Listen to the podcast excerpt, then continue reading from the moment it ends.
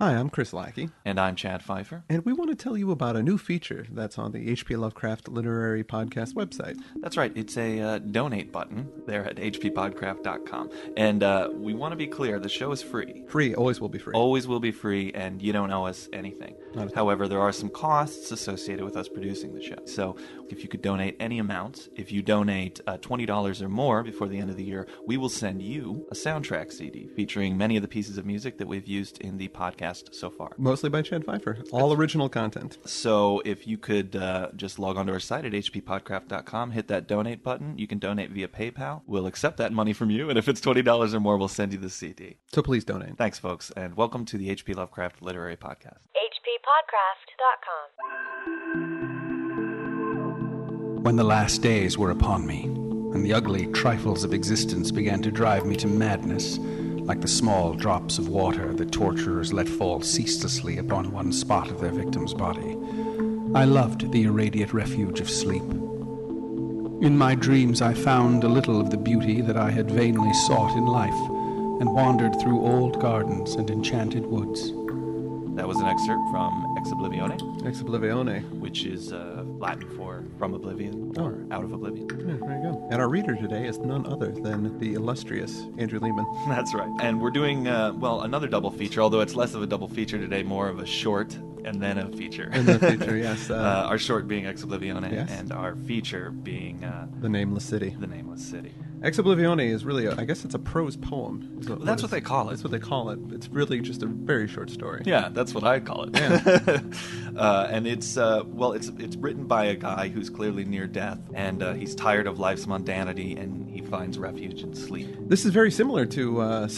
Yeah, it is. You know, this is a guy who doesn't like life and he wants to go to the land of dreams where Right. things are better and he feels happier. And, Now, as opposed to Celephaïs, he actually spends very little time talking about all the dreamlands that he voyages to. Yeah. He says, "I, you know, I prefer the refuge of sleep, and once I went to this place, which he dispatches in a sentence, and, and once I went to this other place, Mm-hmm. right. and then uh, went to a golden valley. and then he says, yeah, And once I walked through a golden valley that led to shadowy groves and ruins, and ended in a mighty wall green with antique vines, and pierced by a little gate of bronze. It's a large gate, it's golden, and it has vines and plants that are kind of wrapped around the edges of it. yeah, and he, he tries to find the latch on it. Yeah, but he but he can't. He can't do it. During his wanderings, though, he arrives at this dream city, which he calls Zakarion. Yes. And there he finds a papyrus that uh, contains the thoughts of dream sages and tells of this gate. So he kind of does some research. That's He's right, he does. Scholarly, yeah. Some of the dream sages wrote gorgeously of the wonders beyond the irrepassable gate,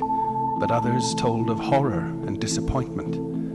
I knew not which to believe, yet longed more and more to cross forever into the unknown land. For doubt and secrecy are the lure of lures, and no new horror can be more terrible than the daily torture of the commonplace. So when I learned of the drug which would unlock the gate and drive me through, I resolved to take it when next I awaked. Barely, this is like the anarchist cookbook of the dreamland. You know, tells you how to make awesome drugs. so he takes this drug when he wakes up. Yes. Puts him back down, and when he gets back to the shadow he grows, the gate is open. Open, yeah. And there's this glow and music as he steps. Like kind of a white glow, I think is what it says. Yeah. Uh, But as the gate swung wider and the sorcery of drug and dream pushed me through, I knew that all sights and glories were at an end. For in that new realm was neither land nor sea, but only the white void of unpeopled and illimitable space. So, happier than I had ever dared hope to be, I dissolved again into that native infinity of crystal oblivion from which the demon life had called me for one brief and desolate hour. wow. Yeah. That's pretty cool. This story to me, and that's the end of the story. That's the end. It's It's very very short. short story. This story to me was was about two things. Mm-hmm. It was about depression. Yeah. And maybe a, a bit, a comforting bit about oblivion. Yeah. When you're really low and all you want to do is sleep. The little mundane things like, "Oh, I have to do dishes. It just seems overwhelming. Uh-huh. You know, you can't get out of bed to do it. Yeah. This really nailed that feeling to me. Yeah, it really, it really did, and I, I think obviously Lovecraft has some you know, personal uh, issues and probably some heavy sadness that he's dealing with. And then there's a quote from In Defense of Dagon that I think really sums this up. He says, uh, "There's nothing better than oblivion, since in oblivion there's no wish unfulfilled." I actually that may sound strange, but that makes me. I like that. I do too. There's comfort in that actually.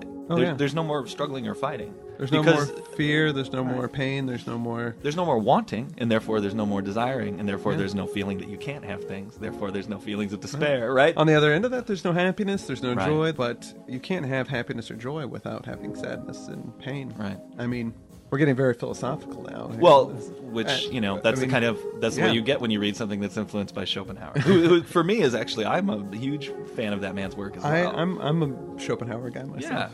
Yeah. I, I thought that Ex Oblivione is is really well written and Yeah. it really communicates an idea. I think it's really well written as well. And in fact, regardless of whether they were a genre fan or not, I might even give this story to somebody who is dealing with some depression issues because it's so nice to uh, be understood. Yeah.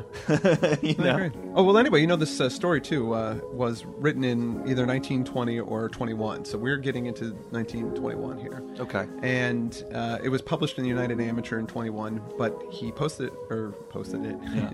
he wrote it under a pseudonym, Oh, right. Ward Phillips. Ward Phillips. So for some reason, um, Lovecraft wanted to sort of distance himself from Yeah. this. But moving on to our Our feature today Our is feature. Uh, The Nameless City. When I drew nigh the nameless city, I knew it was accursed.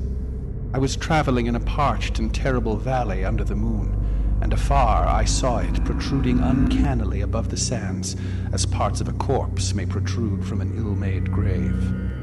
Ugh. It reminds me of my uh, my dad, my pops, when I was a kid, used to tell me that the, some of the, the poorer cemeteries around where he grew up, uh, and I don't know if this is true or not, but he said that the, the graves were so shallowly dug that Uh-huh. when he was a kid, they'd walk by and they'd see hair growing up out of the ground. right. I don't know if that was true or not, I've, man. I've heard you tell that story before. Yeah. yeah, because it scared me. It's really scary. that image. I just imagined this. Oh. I think hair's pretty biodegradable, so I think that story is uh, not very likely. Yeah, I think true. it was Yeah. specifically uh, told to torture. Yeah. in my youth. And that would seem to work because you're still telling that story. I'm still telling it, and I and, and folks, if you have kids, torture them with scary stories because it breeds imagination, in my opinion. Oh, Get them reading this H.P. Lovecraft young, Oh right, yeah. so they grow up crazy and, and thoughtful and imaginative, and hopefully in their in their dreams travel to nameless cities such as this. But this isn't a dreamland story. No, no, this, this is is- actually real. To a lot of people, they say this is really the first story in the Cthulhu mythos. Yeah, I've, I've read that, that this is kind of stepping into it. There's a a, uh, a big phrase that's early on in this uh, story. Yeah. Uh, well, okay, so there's the city. It's nameless, but it's also apparently secret, right? Yes. It is told of in whispers around campfires, and muttered about by grandams in the tents of sheikhs, so that all the tribe shun it without wholly knowing why. It was of this place that Abdul Alhazred, the mad poet, dreamed on the night before he sang his unexplainable couplet That is not dead which can eternal lie, and with strange eons even death may die. Oh yes. Boom! I didn't know that this was from the Nameless City. Yeah. I- the first time I ever uh, read this was uh, in Cthulhu. It's one of his most famous quotes, and, and everybody associates it with Call of Cthulhu. So I didn't know it was here either. I've never read this story before. This No, was my and, first time neither did. I. Yeah.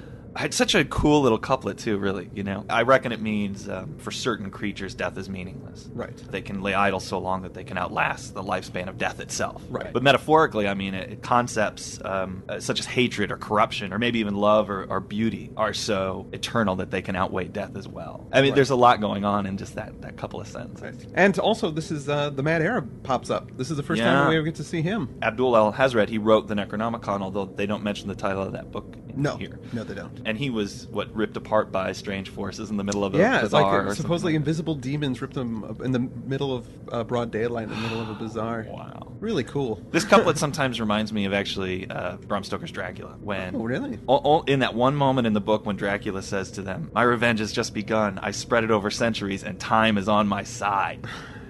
Uh, always reminded me of that because I, I love that the supernatural force sees time differently. Oh, right, sure. So for humans, it's very finite, Yeah. but for the creature, it says I can outweigh you, Yeah. and I can kill your grandchildren. You Yeah. know, and it's, it's horrific. Ah, this, what can you do against somebody who's eternal? Well, so and just like the protagonist of Dracula, our protagonist in the Nameless City, he ignores the warnings of the townspeople yeah, he wants to find this this nameless city. yeah, he wants wants to know to where find it it. is. In this case, it's the Arabs who say, "Don't, don't go, Yeah. don't, don't try and find it. But he uh, hops on his camel and he Yeah. heads off in the desert desert by himself. goes out in the wastelands and uh, he finds it at night but its its ghastly stillness kind of makes him forget that he should be happy about finding it Right. and he decides to wait for the dawn Well, there's a series of storms too. and he so when he finds it he waits outside of it with his camel and when dawn breaks he goes into the city finally mm-hmm. which he describes as as older than any other city in the world Beyond any civilization that has existed. older than Egypt Yes. you know, and he can't find anything immediately suggest that men lived here but he does say There were certain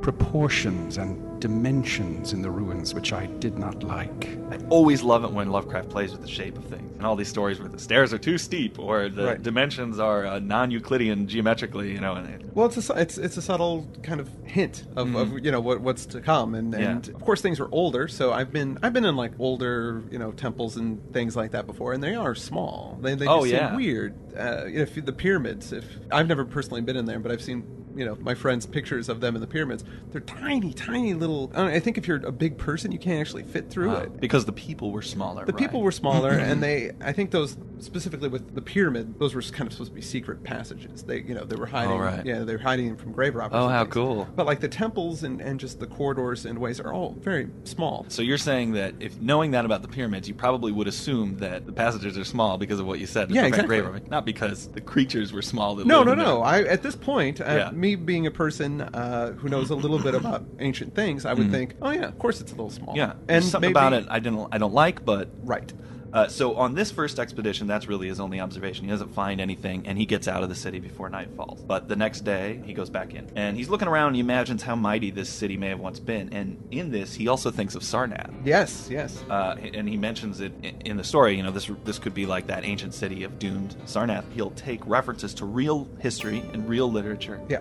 and he mixes it in with his own mythology Uh-huh. and his own history, and it lends this air of reality. And you don't really know what's what. Mm-hmm. And that's mean, part of what Lovecraft, I mean, really strove to do, and he talked about it in his letters. Like he wanted a, realism. He wanted to create a sense of realism. So he would, you know, mix in his stuff with real things, and then he would mix his new stuff in with stuff that he already written. Yeah. So the typical reader, I mean, would read these things and not necessarily know, unless you're a learned scholar about ancient Greece or Egypt or Mm-hmm. Right. whatever. You don't necessarily know which one, which ones are true. Yeah, ones you're aren't. like, okay, so is Memnon made up or is Sarnath made up? Right. One of these is is real.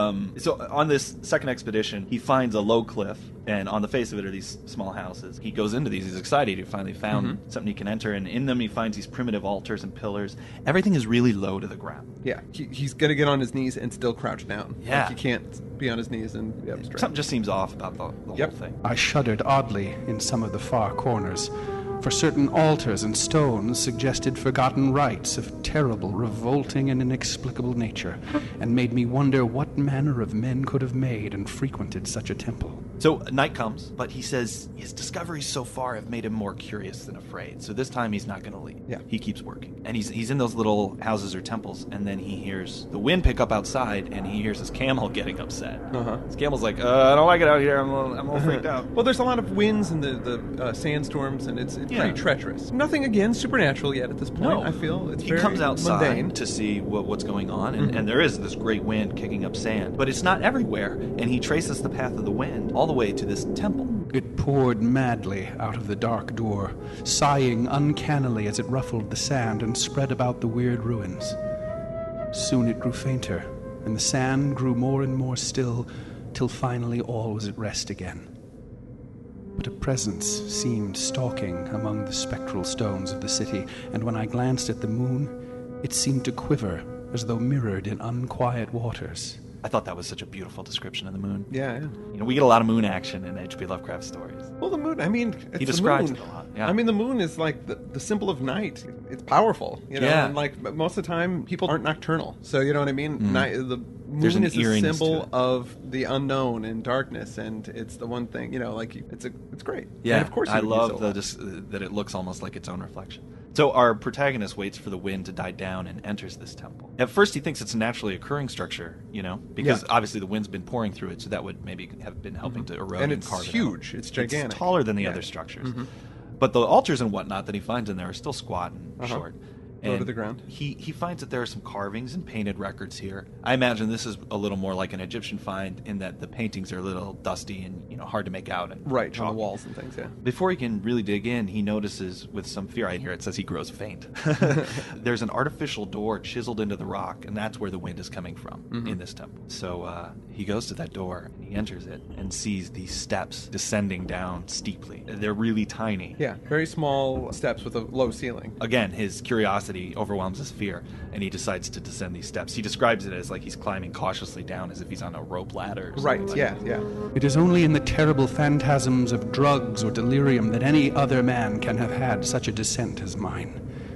The narrow passage led infinitely down like some hideous haunted well, and the torch I held above my head could not light the unknown depths toward which I was crawling. I lost track of the hours and forgot to consult my watch, though I was frightened when I thought of the distance I must be traversing. There were changes of direction and of steepness, and once I came to a long, low level passage where I had to wriggle feet first along the rocky floor, holding my torch at arm's length beyond my head. Oh, forget it. Yeah. If I, I don't care what's down there. I am not climb, wriggling along the ground. Oh. I, I personally, I understand that exci- the, the excitement of this for this guy. I mean, I, at this point, I would, I wouldn't honestly be afraid. You wouldn't? No, no, because I mean, like an old place in the middle of the desert. There's nothing. There's not going to be anything in there. Well, you're thinking as an archaeologist. I'm thinking as an archaeologist. There's not going to be any animals. There's not going to be, you know, Yeah. it's it. There's nothing in there, so nothing could hurt you. It's just. I'm just claustrophobic. Yeah, I think you might be a little claustrophobic. I would be very excited, and I, I empathize Okay. with the protagonist in this. That I think it's, I can see why he would be wanting to push on. I mean, he found this ancient pre-human, Yeah. or maybe pre-human. I don't know. I'm, Chris, if we ever take this expedition, I'll stand outside with the phone wire and you go down there. All right, no problem. No Uh, problem. One thing I loved about that last passage is, you know, when you use a simile often, when writers use similes, they do it because they want to be relatable. They'll say, Huh. You know, you use like or as to connect a, to a feeling, something that people can relate to. You'll say, her flesh Yeah. was cold as ice. Everybody knows what Yes. ice feels like. Sure, of course. I felt guilty as a scolded child. I like that he says uh, that the passage goes down like some hideous haunted well. you know, as if the reader's going to go, oh, yeah. oh yeah. Oh, that's everybody's got a haunted well, but the one we had was hideous. terrible. Oh, it was so ugly. I know exactly what that's like.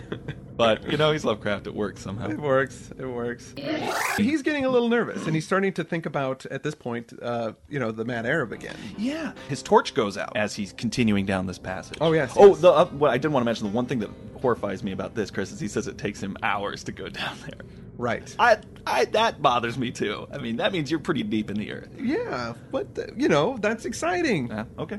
Um, well, he, when his torch goes out, he starts thinking through passages from literature. And again, he mixes fictional authors like Alhazred the Mad Arab, as you mentioned, but, But with real writers. With Dunsany. yeah, Dunsany And, and Thomas Moore, whom, Uh-huh. whom he quotes in a little passage. And anyway, he arrives at a level ground finally, and he's blown away to find himself in this, this passage that's lined by wooden and, and glass cases. Yeah, like but he's, he only knows this by touching and feeling. Right, Yeah. he's blind basically, so he flounders ahead in a sort of creeping run. He's so used to thinking visually that he almost imagines he can see this chamber, but Right. he, he can't. But I, you know, this, and then now, Chad, uh, this is the point that I would say. Yeah. I would go back up. Just because, I mean, it's dark. What's the point? You're not going to discover Right. anything in the darkness. You need, you need some flipping light. And then, in a moment of indescribable emotion, I did see it. There came a gradual glow ahead, and all at once I knew that I saw the dim outlines of the corridor and the cases, revealed by some unknown subterranean phosphorescence. This hall was no relic of crudity like the temples in the city above, but a monument of the most magnificent and exotic art. Rich, vivid, and daringly fantastic designs and pictures formed a continuous scheme of mural painting whose lines and colors were beyond description. The cases were of a strange golden wood, with fronts of exquisite glass, and contained the mummified forms of creatures outreaching in grotesqueness the most chaotic dreams of man. They were of the reptile kind, with body lines suggesting sometimes the crocodile, sometimes the seal, but more often nothing of which either the naturalist or the paleontologist ever heard. In size, they approximated a small man, and their forelegs bore delicate and evidently flexible feet, curiously like human hands and fingers. But strangest of all were their heads, which presented a contour violating all known biological principles. To nothing can such things be well compared. In one flash, I thought of comparisons as varied as the cat, the bulldog, the mythic satyr, and the human being.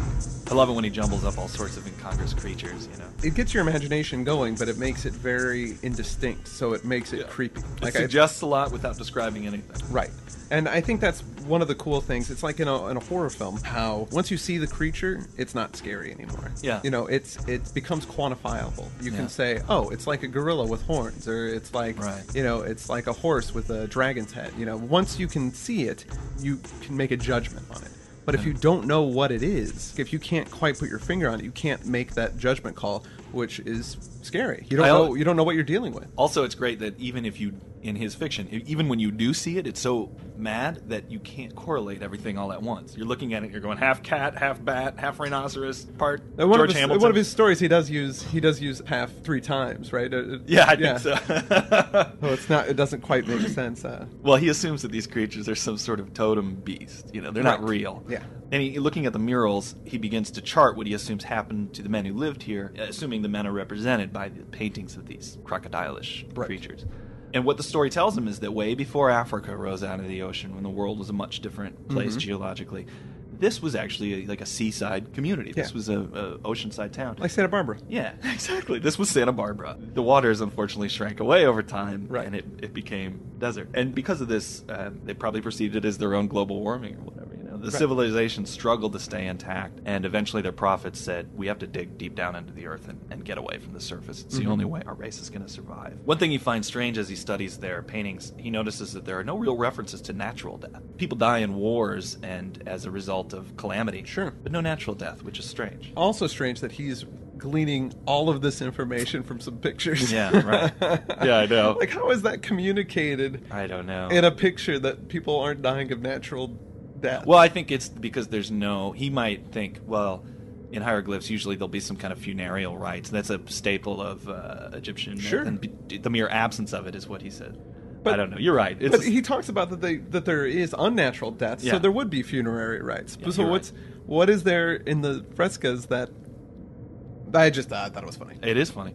Uh, uh, well, so he, he continues to study the paintings and he sees that as the reptile creatures had to abandon their city, they grew more hostile toward the upper realms. And there, there's even a painting now. Finally, a man does show up in one of these Mhm. things, and there's a painting of them ripping this man, possibly some explorer or something like that, just ripping Uh-huh. him to pieces. To, yeah, part yes, Um, grisly. and so he finally he goes along this passage. He gets to the end of the passage and finds yet another open gate, Mhm. which leads to this infinite sort of effulgent mist, Which is luminescent. Just kind of like the uh, the gate in uh, Ex Oblivione. Yeah, none, none unlike the gate. He, he likes this image of the gate with the uh, smoke machine behind it.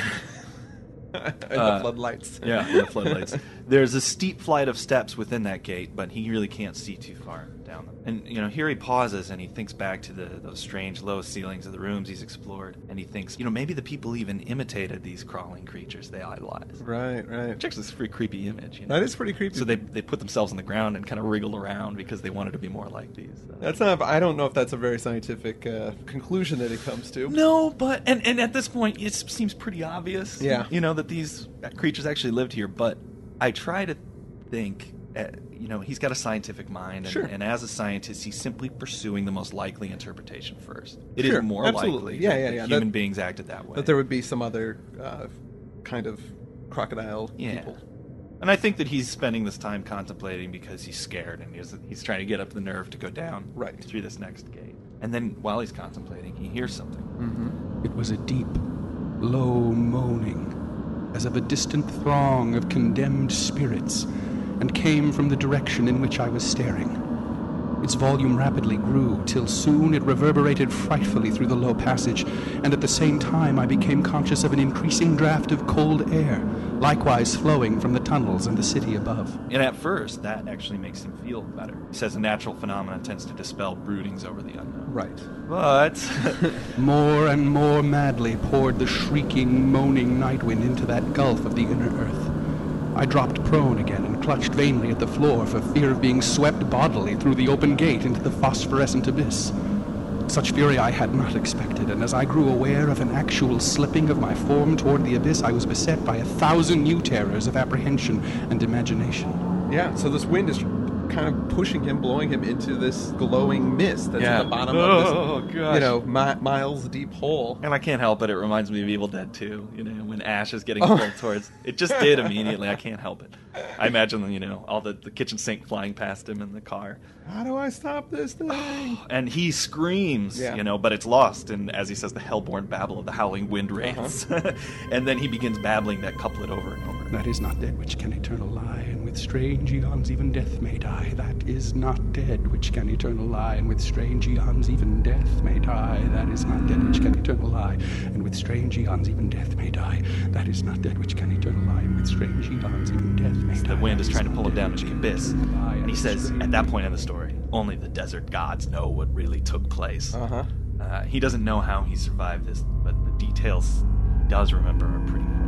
I have said that the fury of the rushing blast was infernal, cacodemoniacal, and that its voices were hideous with the pent up viciousness of desolate eternities. Presently, those voices, while still chaotic before me, seemed to my beating brain to take articulate form behind me. And down there in the grave of unnumbered eon dead antiquities, leagues below the dawnlit world of men, I heard the ghastly cursing and snarling of strange tongued fiends. Turning, I saw outlined against the luminous ether of the abyss what could not be seen against the dusk of the corridor. A nightmare horde of rushing devils, hate distorted, grotesquely panoplied, half transparent, devils of a race no man might mistake. The crawling reptiles of the nameless city wind died away, I was plunged into the ghoul peopled blackness of Earth's bowels. For behind the last of the creatures, the great brazen door clanged shut with a deafening peal of metallic music, whose reverberations swelled out to the distant world to hail the rising sun as Memnon hails it from the banks of the Nile. So basically, these little crocodile guys, they're still down there doing their thing. What happens exactly in that la- in that paragraph, though? Uh, uh, so he he passes through the gate, No, no, no. I- or it clangs shut before he can get sucked through. Yeah, yeah. I think that he, that they that the winds are blowing and he could see them inside there, kind of you know snarling and biting, and- Scrambling and, for him. scrambling for him. And then the wind. I'm guessing that the gust of winds that maybe if they opened, you know, opened in towards or out towards him. That the wind, you know, blew. Blew them closed, Oh and it, that when once those closed, he was able to, you know, the wind stopped, and he was Yeah. able to get out of there. Lovecraft tactfully leaves out the part where he scrambles back up the stairs, peeing his pants the whole time in an unnameable amount of pants peeing, and that's the, that's the end of the story. That is the end of the story. And when was this story? It was written in January of uh, 1921, but wasn't published until November in the Wolverine. Some people say that he based this kind of off of a, you guessed it, Dunsany tale, the probable adventure of three literary men. What do you think? I think it's, um, I, I kind of like it. I think it's cool, but it does go on uh, quite a bit, and it doesn't really explore any new ideas. You know, it's basically there could have been a civilization before humanity and a species before humanity, which is going to play later on into Lovecraft's works. You know, Yeah. like there's a lot about protagonists discovering uh, whole races of, of, Right. of people, Like or- Rats in the Walls, I like think Rats in the a- Walls, uh, Mountains of Madness, Well, Shadows Out of Time. Yeah, and you know? even this, you know, has shades of Juan Romero in it as well. The uh, descent into the abyss, and then there's some kind of ritualistic stuff happening. Oh right, yeah. hmm This is funny because I, I just listened to uh, James Holloway's lecture uh, that he did at Treadwell's, which is on yogsothoth.com. And he talks about this uh, specifically. A lot of this horror of, of Lovecraft's um, is our identity is so much based on who we, you know, who we are and our cultures and our, you know, our culture's history. And these discoveries of things before us, it changes who we are and we've i mean we've i think we've talked about this a little Yeah. more doing our, our Arthur Jermyn and that's like a horrific thing i mean lovecraft takes a lot of pride in his new england heritage Right. and to somehow undermine what it is what it means to be a new englander uh, you know what it means to be human. Mm-hmm. You know, it's like we were, you know, we're the best race that's ever existed on the planet. But you know, check this out. There was something here that existed before us, and and mm-hmm. guess what? Still exists now. We kind of see that in his dream world stuff, where where these ancient civilization like you know Ib and and Sarnath and those places, mm-hmm. they exist, which we'll find out later in the dream realms. Yeah. and they're still thriving communities. So somehow they exist in the ancient past, and then they somehow make an impression on the collective unconsciousness of humanity. So when, when our dreams, these places are still actual real places. That Yeah, time itself is a foldable dimension. You know, all time is actually happening simultaneously in a Right. respect, and it just depends on your access point. So, what's happening 1,000 years ago is also happening now. If you can enter it through the dream worlds, you can be there 1,000 years ago and also be here now. It's sort of like Polaris was like that. Right. Uh huh. it's it's um this is freaking cool stuff, man. Yeah. Yeah. One thing about this too that you know, on a personal level reminded me of the first time you hear a statistic, and I don't know what they are. You know, every five minutes somebody is murdered in the United States, or every two minutes somebody's raped or whatever. Yeah. The minute that got into my head, I would be at the movies or eating as a Uh-huh. kid, and I would suddenly think, "How can I be enjoying this? Is somebody suffering somewhere?" Oh, right. There's terrible things going on in the world right now. Yeah. you know, and I can't do anything about them. How how can I enjoy this uh, my Derwiener Schnitzel when somebody's being murdered in in uh, Delaware? I don't know, but it, it, it's it's the same. Um, I don't know. I feel like sometimes Lovecraft's reaching there. How can we enjoy life when right under the surface it's seething with monsters? You know? Right. I think he really feels that way on a level. Like we we exist on this little planet in this Mm-hmm. really big universe, and I was just uh, listening to some astronomers talking about uh, the age of the universe Mm. and how we can see the most distant galaxy is. I think they said something like 24 billion light years or two, 2 billion light years, which means it took that light 2 billion light years to get from where it is to to us now. Right. So the location of it is not there anymore. It's Yeah. moved, you know, an incredible distance. So they're trying to calculate from where it was Right. and then figure out the math to figure out the actual size of our universe. Mm-hmm. And to even try and think about how big like the distance from even the earth to the moon is really far. Yeah. Like you would have to I think you have to drive around the earth 20 or 30 times like, you know, if to travel that distance To I the mean, moon. To the moon because the moon's actually pretty flippin' far away. If Yeah, you- it's two hundred thirty-three thousand miles away. yeah, if you look at that's a, that's far. Yeah. If you look at a, a scale, you know, scale picture of the moon and a scale picture of the Earth, and then you see the distance of how actually far away, it's Right. it's pretty far. Yeah. because it looks pretty close. You know, when you look up at the sky. It's just like when I'm in Las Vegas and I think, oh, I'll just walk down from one end of this casino to the other. And I go, wait a minute, this is huge. This isn't just a ho- regular hotel. It's just like that. We discussed a, um, a blog before called H.P. Lovecraft and His Legacy. I did have some time to dig into that more. It's pretty good. But I, when I was looking at this story, I found another blog Oh, yeah? called The Nameless City, Oh, uh, described as a blog of Lovecraftian horror. And there was some interesting stuff on there too. So I'll, I'll put the Oh, yeah, put that in the I'll show put the link in the show notes if anybody wants to investigate the Nameless City themselves. I love investigating nameless cities. So next week, Next week we're doing uh, another double feature, but this will be the double last double feature for a while. I know we're trying to get through some of these earlier stories. They're very short, but we're getting closer to some of Lovecraft's yeah, bigger, man, we got bigger the works. Outsider coming up soon and Reanimator coming Uh-huh. up soon. But but these are two. Actually, I like both of these stories. Uh, the Quest of Iranon and the Moon Bog. the Moon Bog. Maybe I, more good moon stuff. I there's more moon. There's gonna yeah. be some more moon. I want to thank Andrew Leman again for rocking the reading. And with that, I am Chris Lackey. I'm Chad Fifer. And this is the HP Lovecraft Literary Podcast. HPPodcraft.com. HPPodcraft.com.